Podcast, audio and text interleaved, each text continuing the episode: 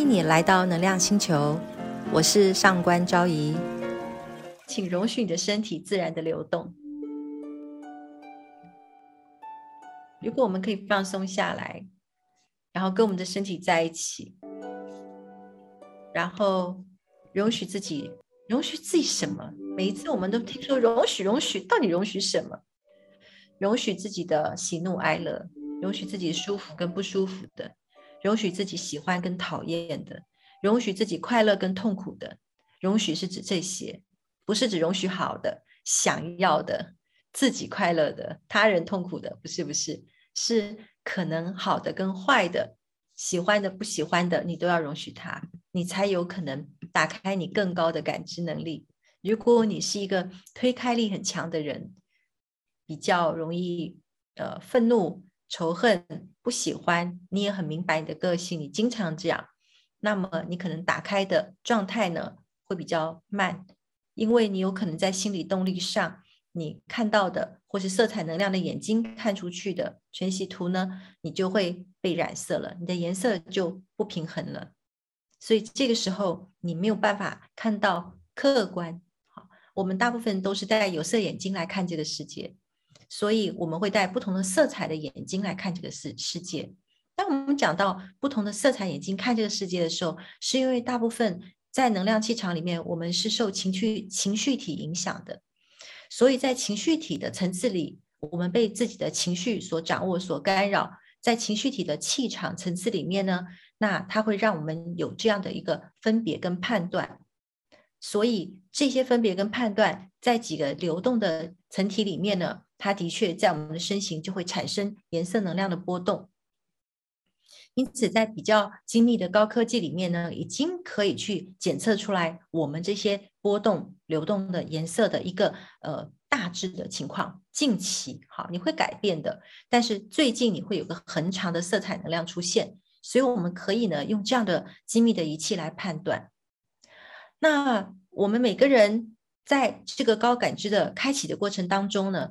那我们就会去感受到这些不一样的变化。因此，现在从现在各位你们在参与这样的讲座来讲，每一次你开始连接到我的频率，我们一起来放松，我们一起柔软而放松的，愿意打开自己的心来聆听。也许有的是你懂的，有是你不懂的，有的是你接受的，有是你不同意的，我们都去容许它的存在。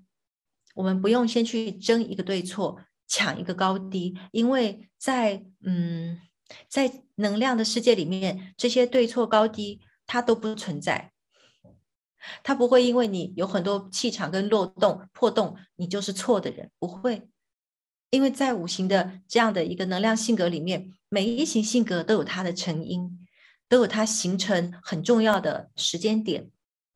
那每一个颜色能量在我们的身形当中，在我们的身体围绕的时候。它都有它形成的状态，所以我们不会说你好不好，你对还是错，我们不会这样子判断。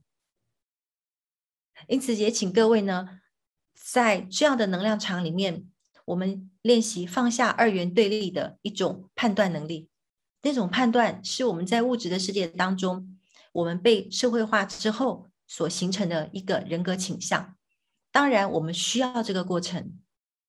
因为从我们的小时候一出生开始，如果我们没有这个过程的话，我们就没有道德感，我们就没有社会这个感情。好，你看为什么我们要为社会奉献服务，对不对？我们如果没有这样社会化的过程，我们也不会知道自己是谁。芭芭拉讲说，我们每个人都是带着创伤而来的，没有错。因为在我们可能出生前，我们可能就带着创伤了，我们就有创伤了。然后出生的过程，然后一直往下走，婴儿期、成长期、童年，慢慢成长到成熟到死亡。所以，我们在这个一路走来的过程当中，我们的确磕磕碰碰的碰撞了之后，我们存了一些生命的记忆在我们的身体里面，在我们的气场当中。所以，这些储存的量，如果储存，各位都用过手机，手机如果。太多库存的东西，我们都要清理，对不对？照片太多，图档太多，你存太多了，你可能就宕机了，你手机都不能用了，你就要换更大容量的了。是的，我们也是一样，所以，当我们的生命一直在走的时候呢，你看小孩子没有任何的负担，他们的脉轮虽然很脆弱，可是它是完全敞开的。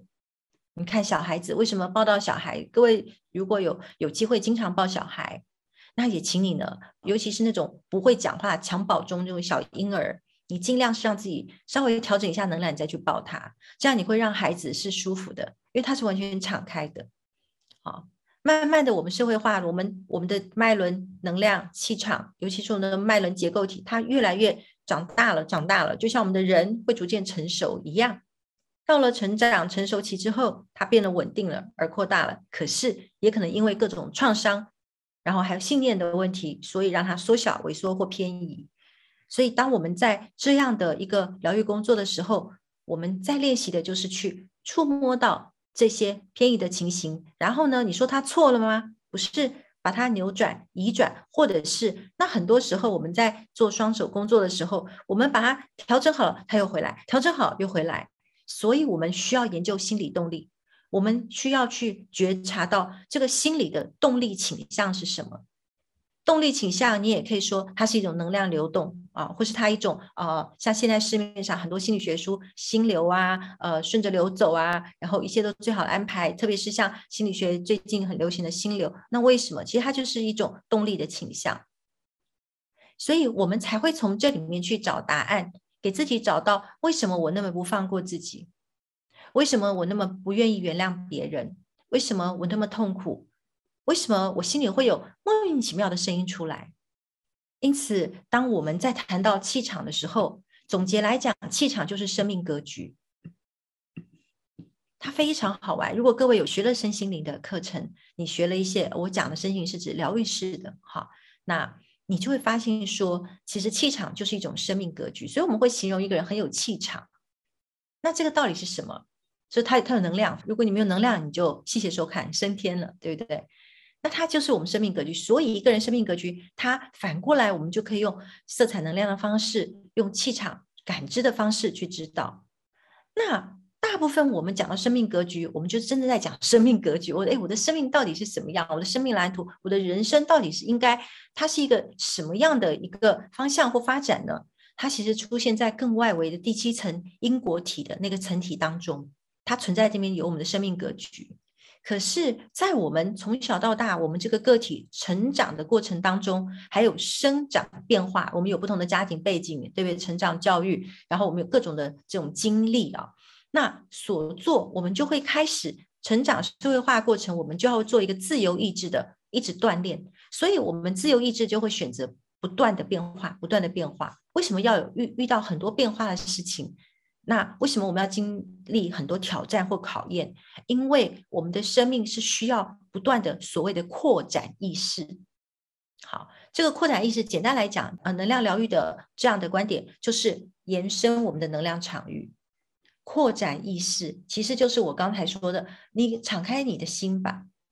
当你的心敞开的时候呢，你扩展的结果，你的意识会养生，会提高。